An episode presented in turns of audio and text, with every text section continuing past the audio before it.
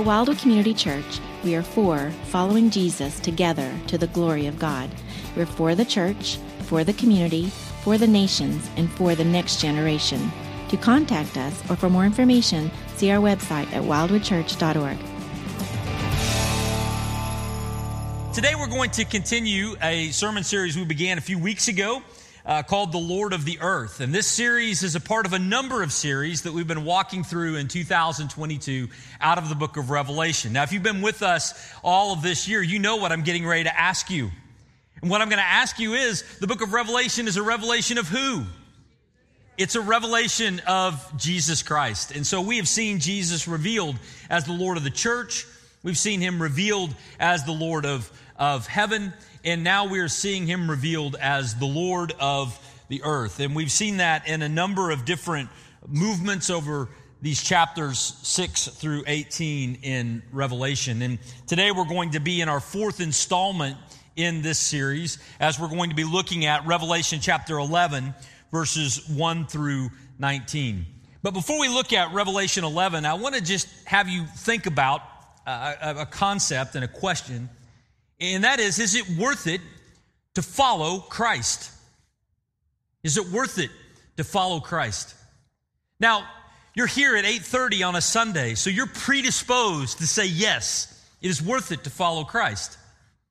But let me ask you again, is it worth it to follow him if following him leads to persecution?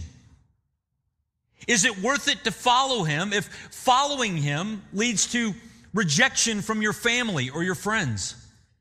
Is it worth it to follow him if following him might mean that you don't get the promotion at work that you feel like you have earned and deserve because you won't cross that ethical line? Is it worth it to follow him if following him would make your earthly life, in some senses, more complicated or more difficult? Is it worth it to follow Christ? Well, friends, again, you're here at 8:30 on a Sunday. You, are predisposed, as I am, to say absolutely it is worth it. But why? Why is it worth it? Why is it worth it to be a witness to Jesus Christ, pointing others to Him, even in a world that might be opposed to Him? Why is it worth it?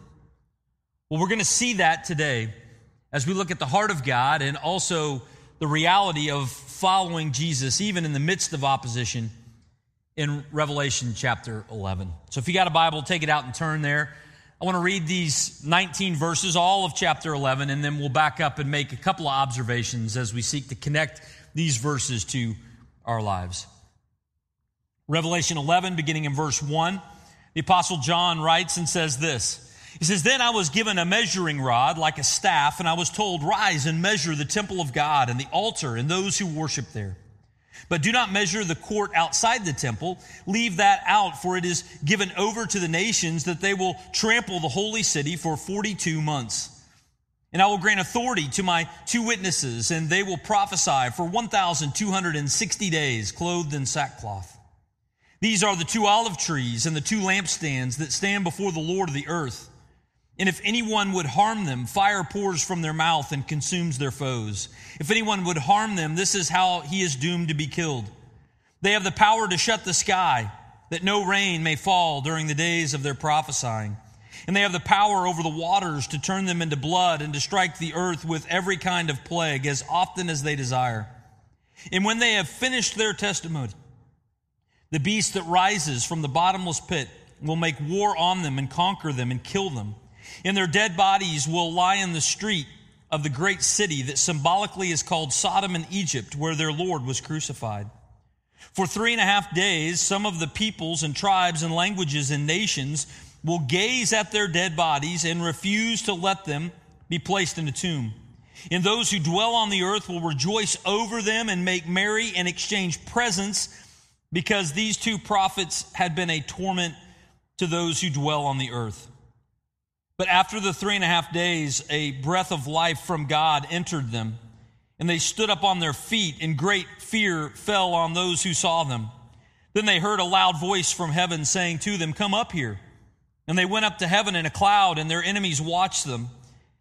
And at that hour, there was a great earthquake, and a tenth of the city fell. 7,000 people were killed in the earthquake, and the rest were terrified and gave glory to the God of heaven.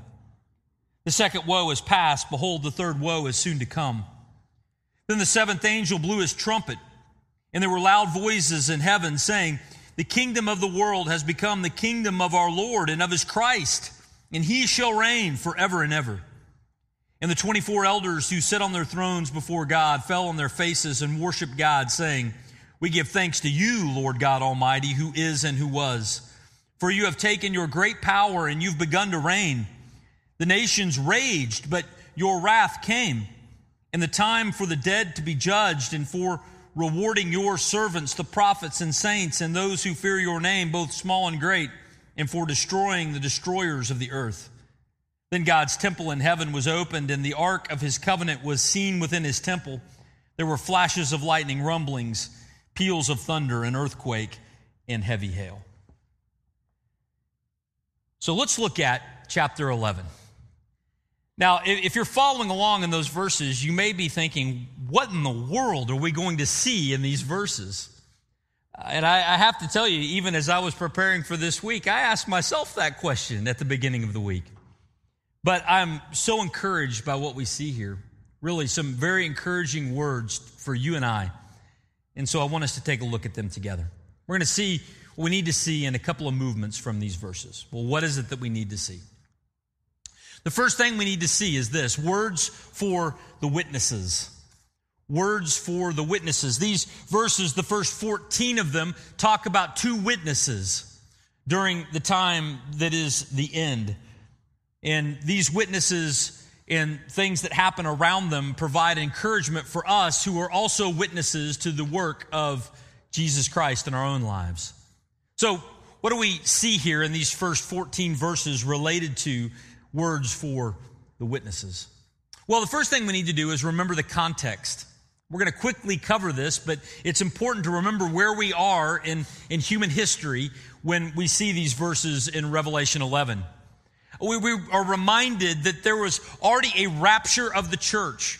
So these are future events, and before the events of Revelation 6 through 18 start, the church of Jesus Christ is removed from the earth. We meet Jesus in the sky, and we are removed from the earth because Jesus has promised his followers in Revelation 3 that we will not face the hour of trial that will come upon the entire earth. And so the church is removed before the judgment of God begins. But then the judgment of God begins. And we saw a couple of weeks ago how this judgment will come upon the earth in, in various waves with seals and bowls and trumpets. But these waves of judgment will take place over a period of seven years, looking back to the clock that Daniel talks about in Daniel chapter 9. And so there's seven years of judgment that come upon the earth in the days leading up to the return of Christ to the earth. Now, why seven years? Well, again, we have seen repeatedly inside of this series that the reason why there's been this delay in Jesus' second coming, and the reason why there's even a delay in seven years of judgment upon the earth is to prolong this judgment to give people on the earth a chance to repent. As 2 Peter 3 9 reminds us again and again, the heart of God is for all to come to repentance. And so he is patient in exacting his judgment so that we might have a chance to respond.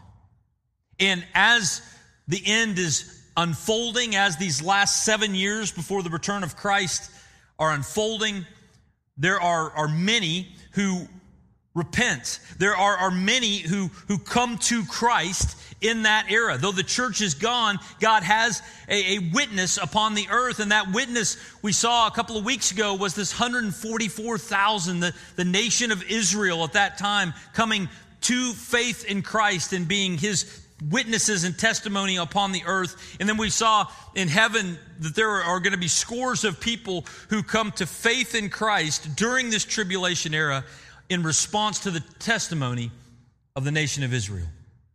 And so we, we see this as the context of the events of chapter 11. But as we think of that context, we really ought to ask ourselves a question How is it that God will grab the hearts of those 144,000. If there will be those who lead a revival upon the earth at that time, and those will be members of the nation of Israel, how does God get the word to them? Though we don't know exactly how, we do get a little bit of a picture of how it might happen in Revelation 11. Because in Revelation 11, what we see is we see the arrival of two witnesses, two prophets, if you will, that God raises up and has demonstrate a, a mighty ministry upon the earth during the time of the tribulation. Now, these two witnesses are, are given authority by God. They are, they are given a task, a ministry. And the ministry that they have is for a specified period of time. That, that period of time is for 1,260 days. Now, if you think of a month as having 30 days, somebody want to guess how long that is? It's three and a half years. For three and a half years, these two witnesses have a prominent ministry upon the earth. Interestingly, in Daniel's timeline in Daniel 9 that we looked at a couple of weeks ago, Daniel divided that last seven years into two parts. One part was how long? Three and a half years. And so we see some parallels, and it's another reason why I think Daniel is talking about a, a real clock, a real timeline, a real seven years. And so, for half of that seven years, there will be two witnesses upon the earth that will be doing the work of the Lord. What will they be doing? Well, by nature of them being clothed in sackcloth, we are reminded that they are going to be calling people to repentance. They're going to be looking at the judgment that is coming upon the earth and helping to make sense of that judgment to a watching world, telling them that they need to repent of their sin and to trust and find their salvation in Jesus Christ. Now, their ministry is for three and a half years. But what else do we know about these, these two? Well, one of the things we know about them is that they are also members of the nation of Israel. Uh, we see that because of how they're described. They're described here as a couple of olive trees, a couple of lampstands. Now, for us, that may not be all that significant. It sounds a little cryptic, but these two descriptions are actually things that are talked about in Zechariah chapter 4. We don't have time to look at it today, but if you wanted to look there later, you can see in Zechariah 4 that God's servants, Israel, are, are represented by a leader and a priest who are described as, you guessed it, olive trees and lampstands. And so we have this representative leadership of Israel, two witnesses that God is going to grab the heart of first and give a specific role to minister in the world during the tribulation, inviting people to follow Christ. Now, when we see all of that play out, where is it happening? Well, unsurprising, it's happening in the city of Jerusalem. Why is that unsurprising? Well, if they are ethnically Jewish, it would make sense for them to be in this location. It also makes sense because Jerusalem is kind of where it all began. And if God is resuming relating to his people Israel, there is no greater center of operations than the nation of Israel. We know that if this is happening in Israel because, and in Jerusalem in particular, because of what is said in places like verse 8, the second part, where it says that in the street of the great city, what is the great city? Well, it's the great city where our Lord was crucified. Where was Jesus crucified? Right outside the city of Jerusalem.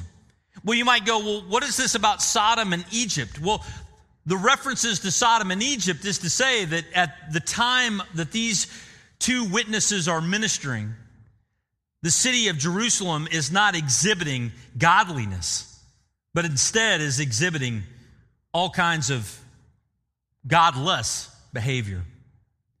And so, in, in an environment where the city of Jerusalem is marked like the city of Sodom or Egypt with sin or idolatry, two witnesses arise and begin to give testimony to the reality of their God. Not only are they in Jerusalem, but we see in the first couple of verses that also in Jerusalem there is a temple that John is to go into measure as he sees this vision of the future. Now, when we see that there's a temple there, uh, we, we might go, well, yeah, there's a temple there. But when John hears that at the end there will be a city of Jerusalem where God will have prophets and witnesses who are giving testimony, and there will be a temple, that's big news for John. You know why? Somebody remember our timeline for when the book of Revelation was written? It was written in the 90s AD. In 70 AD, there was a very dominant event, the, the most amazing event of the lifetime of many people who were alive at that time. It was the destruction of the city of Jerusalem, where the temple was destroyed. The, the rocks of the temple were pushed off of the Temple Mount cracking the pavements below. The city was burned, and the Jews were scattered all over the world. And so when John is receiving this testimony, there are no Jews in Jerusalem, at least not in any prominent way, and there is no temple. But when this vision of the end comes, John is reminded there will be again Jews in prominent roles in Jerusalem, and there will be a temple. Now, we sit in an amazing point in history, friends. Because as we sit here today in 2022, this is not as wild for us to imagine. Because since the late 1940s, there have been Jewish people living in a government inside of the land of Israel. But that is a unique thing in terms of the time since Christ was on the earth. You realize from 70 AD all the way until the late 1940s, there was no nation of Israel, at least not in a geopolitical way. And there still is not a temple, but there are Jews in prominent roles inside of the city of Jerusalem. So we see the events lining up more now for the fulfillment of what God is telling us will happen in the time that is the end. So, with all of that together, let's talk for a moment about these two witnesses. And let's think about some perspective that, that you and I might gain by looking at their lives. Because though we do not live in the, the time that is the end, we do not live in the Great Tribulation, that's the last seven years. And if you trust Christ, you won't be around for that. We'll be watching from heaven as a result of the rapture. But there are things for us to see and to be encouraged by when we think of the example of these two witnesses. So, what are some of the words for the witnesses that you and I might see today? Well, the first word of encouragement for the witnesses is this God always has witnesses. God always has witnesses. There's, there's not a time on this earth where God is devoid of someone who can point others to Him, who can make sense of the things that are happening on this planet. We see that in His desire to raise up these two witnesses when the church is removed. He raises up two witnesses to point others to Him. But, friends, this is not unique to the end time. This is something that God is doing even now, not through two witnesses, but through the church. Do you realize that we have been commissioned to be witnesses for Jesus Christ?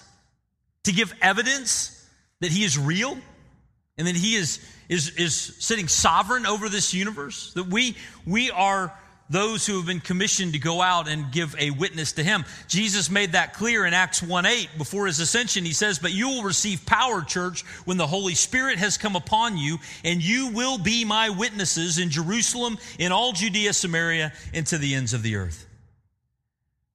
Friends, Jesus always has witnesses on the earth. God is always giving a testimony to himself everywhere. And, and right now, in this season, if you know Jesus Christ, you realize that one of your primary roles in your life now is to be a witness for him.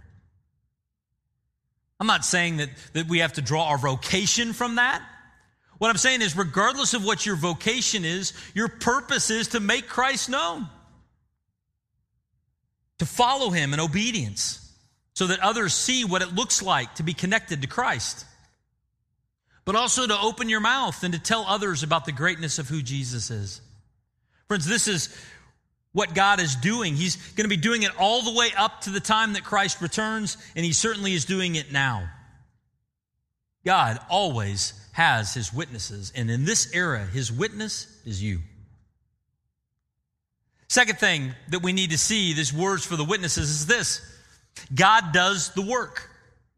God does the work. God is the one who is working in this world through our witness to draw others to himself. That, that's why Jesus says, you know, you will receive power when my Holy Spirit comes upon you. The Holy Spirit coming precedes our witness. Why? Because we are not persuasive enough to do what God wants us to do. In order for the ministry that God wants to do through us to be effective, God has to be the one doing it. So God shows up in the Holy Spirit to work through us. And, and that is also the case through these two witnesses at the end. I think it's really interesting in verse 6 uh, how these two witnesses are described. It says that they have the power to shut the sky, that no rain may fall during the days of their prophesying. Now, just real quick, let's hit pause. Who does that sound like? Elijah. You guys are very 8:30, right? You guys are awesome. It sounds like Elijah, doesn't it? Elijah in his showdown with Ahab prayed and a drought came upon the earth. Uh, in James chapter 5, uh, that act is celebrated. Elijah, a man just like us, prayed and it didn't rain upon the earth. And so there's a hint, an allusion here to Elijah. And then it says, and then they have power over the waters to turn them into blood and to strike the earth and every kind of plague as often as they desire. Now, who does that sound like? Moses. 830 coming through again. It sounds like Moses, doesn't it? Moses, who God used to go into Egypt and to turn the Nile to blood, to call down plagues as the request went out to let my people go and to worship in the wilderness.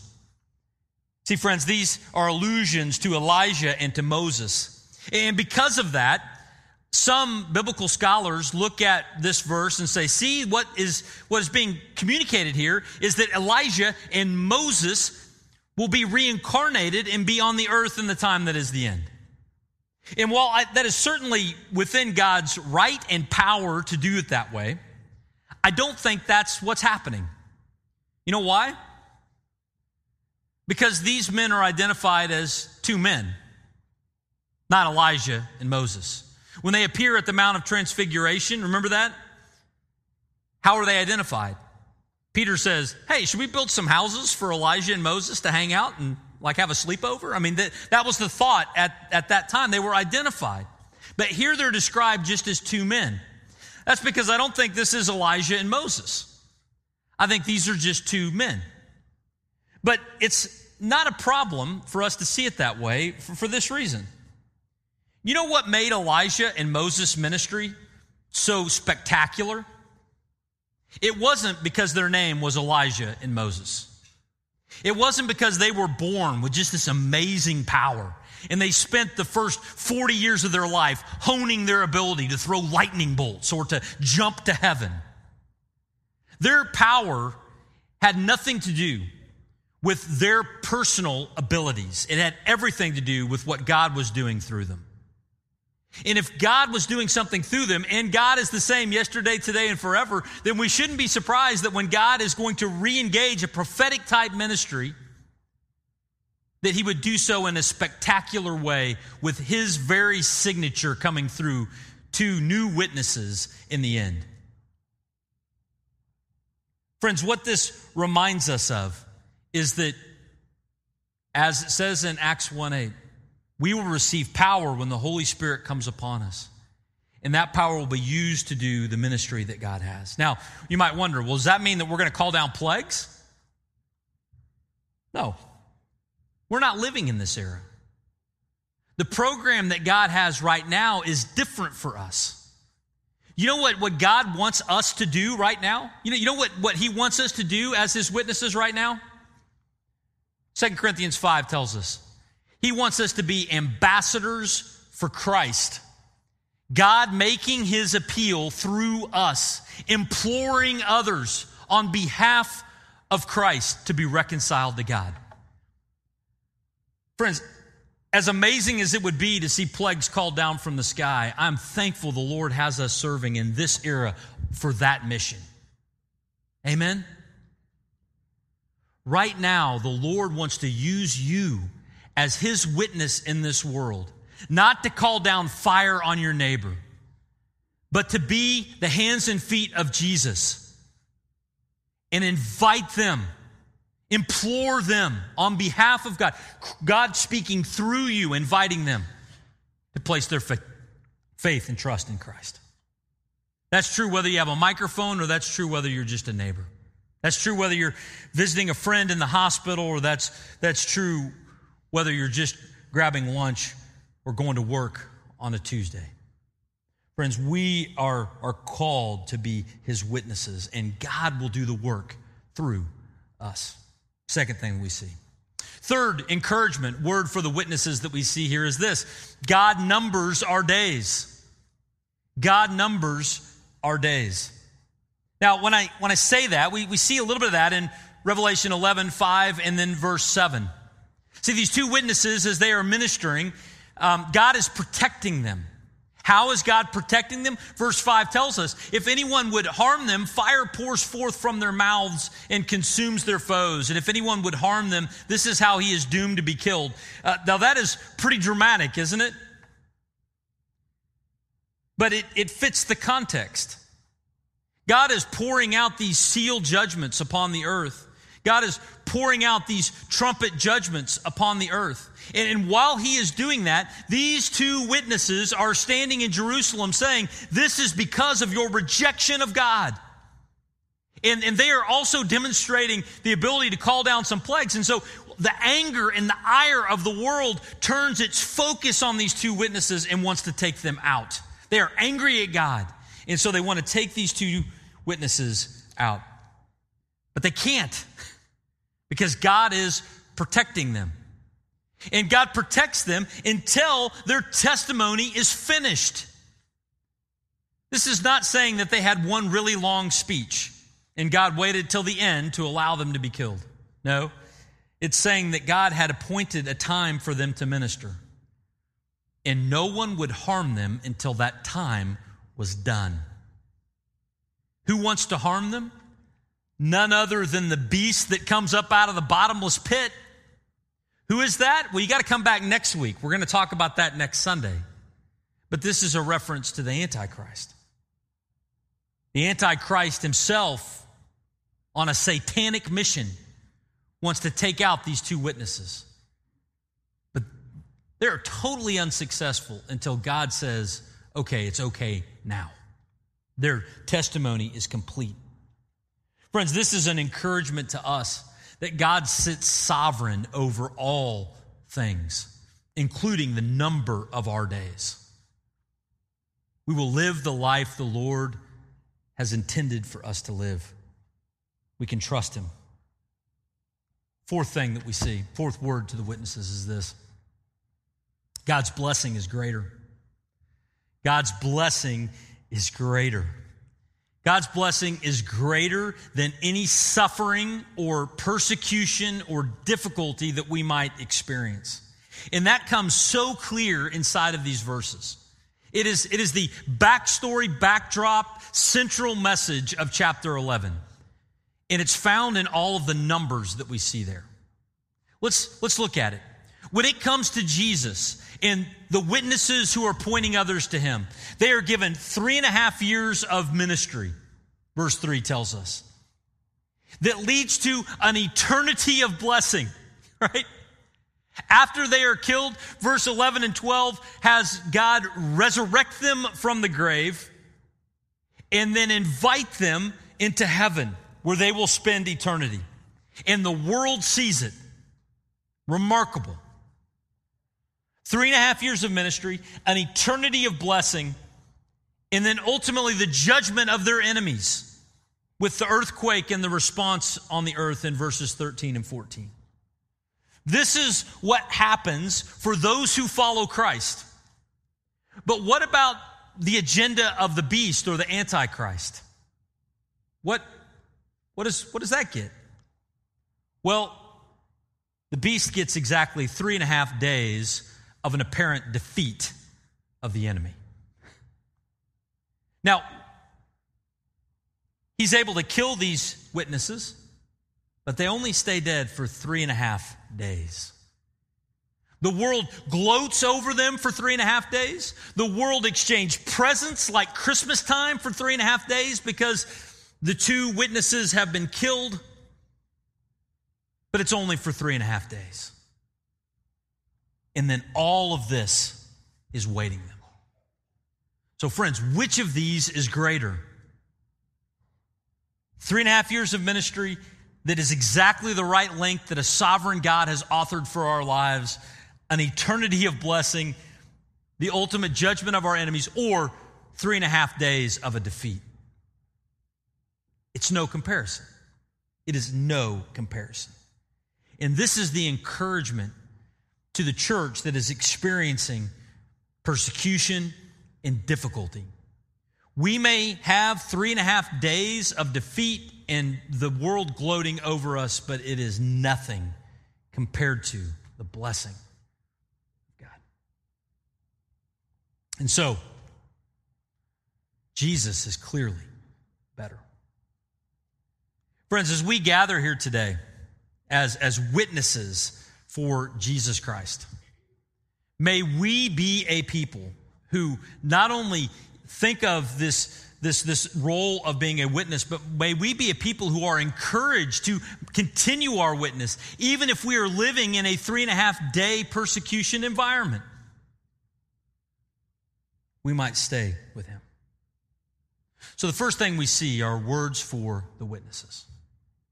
But a second thing that we need to see this morning from these verses is this the nations rage, but Jesus reigns. The nations rage, but Jesus reigns. Now, Revelation really is a book of worship. There are a number of different songs. We, we sing songs. Even in our, in our worship services today, we sing songs that are based out of the book of Revelation. But there's a little bit of a hymnal inside of Revelation that focuses on different aspects of God's character in different spots. We've already seen some of these. In Revelation chapter 4, God is highlighted as creator, and there is a song of praise to God the creator. In Revelation 5, Jesus is revealed as the Redeemer, the Lamb that was slain. And there's a song about the redemption that Christ provides. But in chapter 11, what we see is a, a song of Jesus as the conquering king the conquering king. If we want to focus and meditate on Jesus as our conquering king, we need to turn in our hymnals to Revelation 11 and begin reading in verse 15 as we see Jesus revealed as this conquering king.